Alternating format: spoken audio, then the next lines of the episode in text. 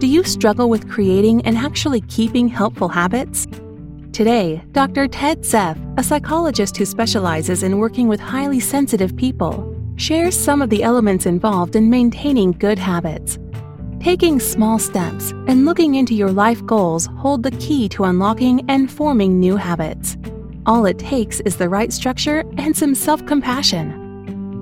Hi, welcome to Your Great Journey. We offer brief tips, techniques, and insights to help you move in positive directions and master big change. For more information, please visit yourgreatjourney.com. Your Great Journey is brought to you by audiobook publisher Wetware Media. Wetware Media publishes a wide variety of personal transformation audiobooks available from any major online audiobook retailer. For more information, please visit wetwaremedia.com. That's W E T W A R E M E D I A.com. Today, we are sharing an excerpt from Dr. Ted Zeff's audiobook, The Highly Sensitive Person's Survival Guide Essential Skills for Living Well in an Overstimulated World. If you are part of the 20% of the population that struggles with overstimulation, you know how difficult it can be to navigate daily life. Dr. Zeff offers help for working with the difficulties of being a highly sensitive person so you can focus on the gifts and connections of your sensitivity. In this episode, Dr. Ted Zeff shares great advice for fostering self compassion and gradual change while creating and keeping helpful habits. Changing habits. How and why to change your habits is perhaps one of the most important things you'll learn in this audiobook. You can hear about all sorts of helpful healing modalities, but if you don't integrate the new methods into your daily routine, the healing techniques will fade from your memory. Listening to a guidebook without applying the new concepts is like taking a boat across a river but not getting out on the other side. In this section, you will learn how to implement the many healing methods you'll be learning in this audiobook. The first step in changing habits is to investigate how your belief system influences your behavior. When you were a child, you were probably taught by your parents, teachers, peers, and the media that you can only be happy if you live a stimulating life based on outer gratification, such as making a lot of money, finding the perfect mate, and achieving success at work. Looking for happiness and trying to obtain a feeling of self worth exclusively from outside stimuli can create anxiety and tension for the reflective, sensitive person. It's vital to deeply examine your life goals as you begin to understand that what you truly desire is inner peace and that nothing in this constantly changing world can really give you lasting contentment.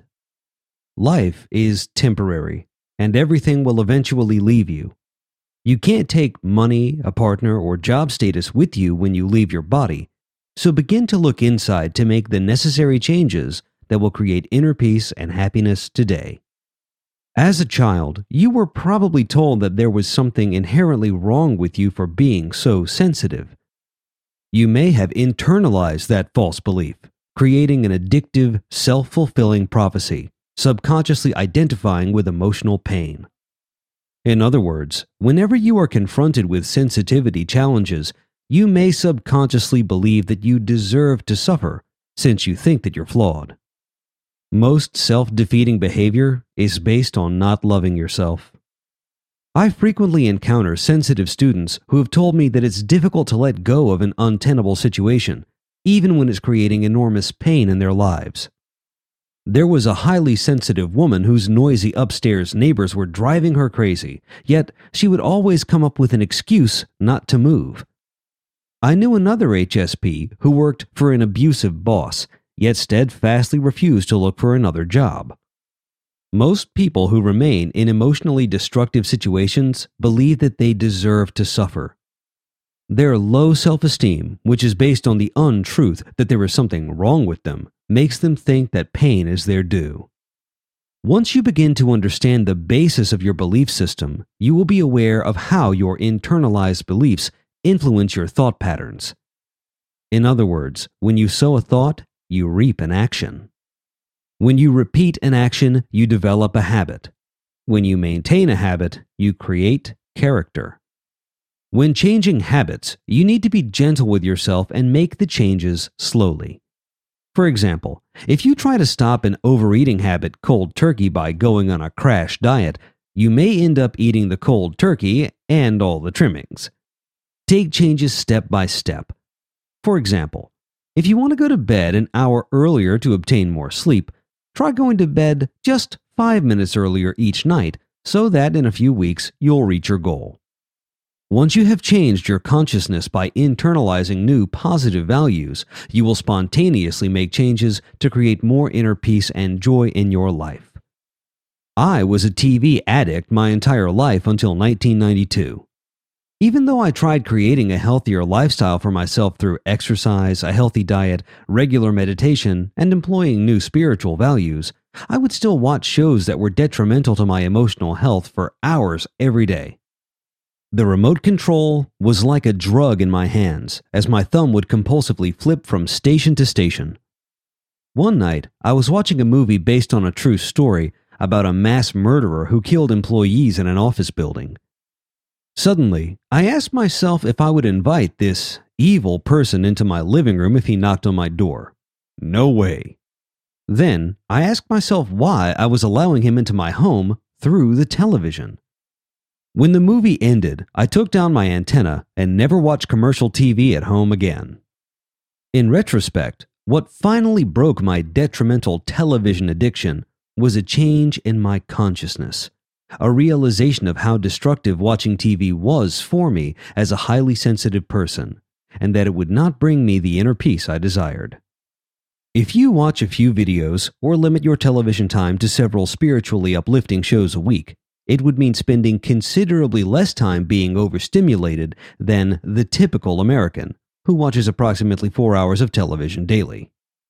Another advantage to decreasing your time in front of the television is avoiding being bombarded by a myriad of endless, over arousing commercials. The advertisers are trying to sell us their product in the least amount of time possible resulting in an assault of stimuli that can wreak havoc with an HSP's finely tuned nervous system. When watching television, remember to mute the commercials. It's much easier to change habits when you are receiving support from other people than trying to make the changes alone.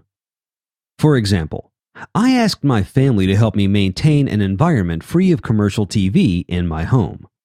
Besides enlisting support from your relatives, friends, and coworkers, you can attend a support group such as a 12 step program or individual counseling.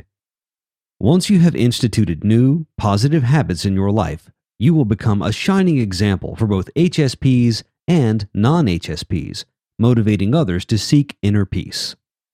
You'll need to use your willpower to change habits. Make a list of the areas that are causing you pain, and as you listen to this audiobook, Use your volition to write down the new methods that you will employ to address these areas. As you begin having small victories in changing habits, your willpower will be strengthened. You can also increase your inner strength through visualization and the use of affirmations. Make a resolution today that you will no longer remain in any environment in which there is no hope for you to be happy. However, since environment may be stronger than your willpower to change, you'll also need to remove yourself from situations that reinforce negative habits and low self esteem. Your home and work environment are the most important factors that determine your ability to create a peaceful life. So, it's imperative that you create a harmonious work and home atmosphere. If you know that a certain environment creates anxiety, either try to change the unhealthy, overstimulating situation or remove yourself from the source of tension. I have noticed that you can generally replace a bad habit with a good one in just six months. One HSP, Felicia, told me that after several months of meditating, the practice became a part of her life, just like brushing her teeth when she awoke. Felicia said that if she is unable to meditate in the morning, she doesn't feel centered until she experiences at least 10 minutes of deep relaxation. She noticed that when she's feeling calm, little daily annoyances become less significant. Once you become focused on establishing peace of mind, you won't have to give others a piece of your mind.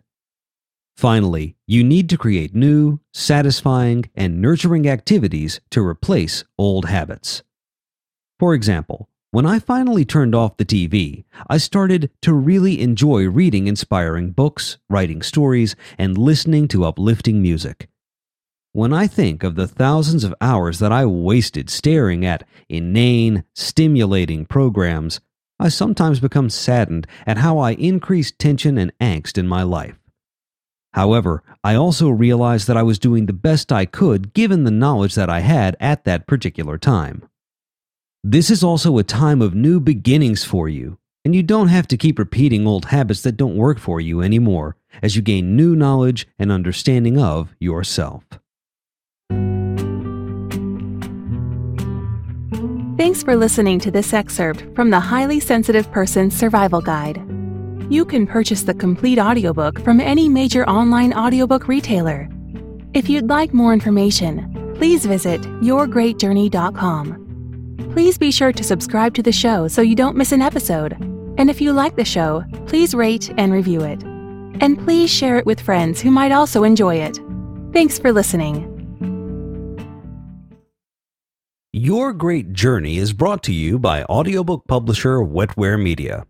Wetware Media publishes a wide variety of personal transformation audiobooks available from any major online audiobook retailer. For more information, please visit wetwaremedia.com. That's W E T W A R E M E D I A.com.